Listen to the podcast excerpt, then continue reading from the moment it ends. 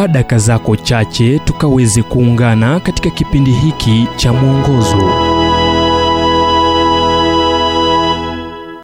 nam leo tukaweze kuangazia Ukristo wa kiujumla. Kitabu cha Luka mlango wa tisa mustari ukiwa wa 23 kinasema kwamba akawaambia wote, mtu yeyote akitaka kunifuata na ajikane mwenyewe, ajitwike msalaba wake kila siku, anifuate.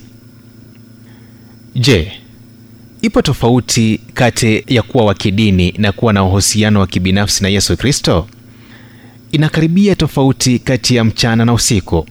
Kumwamini Mungu kuna kuweka katika viwango vya watu wengi, pamoja na kushangilia kina mama na taifa lako, ila kumfuata yeye aliyewapa changamoto wale waliokuja kwa ajili ya mkate na samaki ni swala tofauti.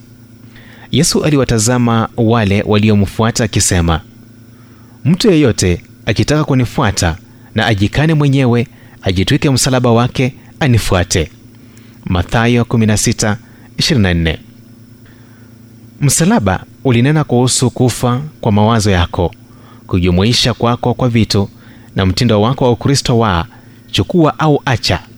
Yesu alikuwa wa kuamrisha.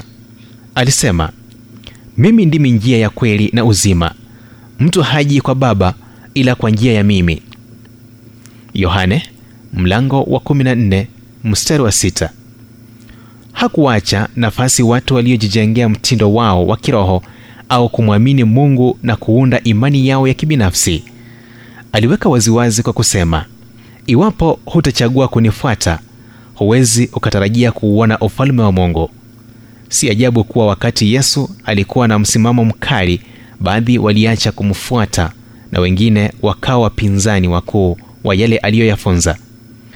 Aina ya kujitolea alikotaka Yesu ni kinyume na asili zetu za zamani za kutaka kufanya kwa njia zetu wenyewe. Je, waweza kupata njia yako ya maisha bila faida ya Ukristo wa muungano? Inawezekana, ila isiyo na uwezekano zaidi. Imani ya kiujumla ya kufanya mwenyewe yaweza kuwa ya umaarufu, ila si Ukristo halisi.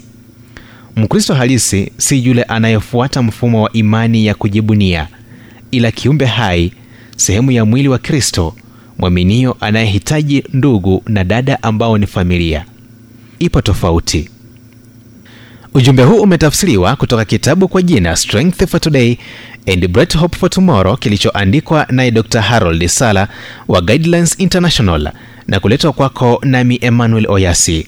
Na iwapo ujumbe huu umekuwa baraka kwako, tafadhali tujulishe kupitia nambari 0722 331 412 ni 0722 331 412.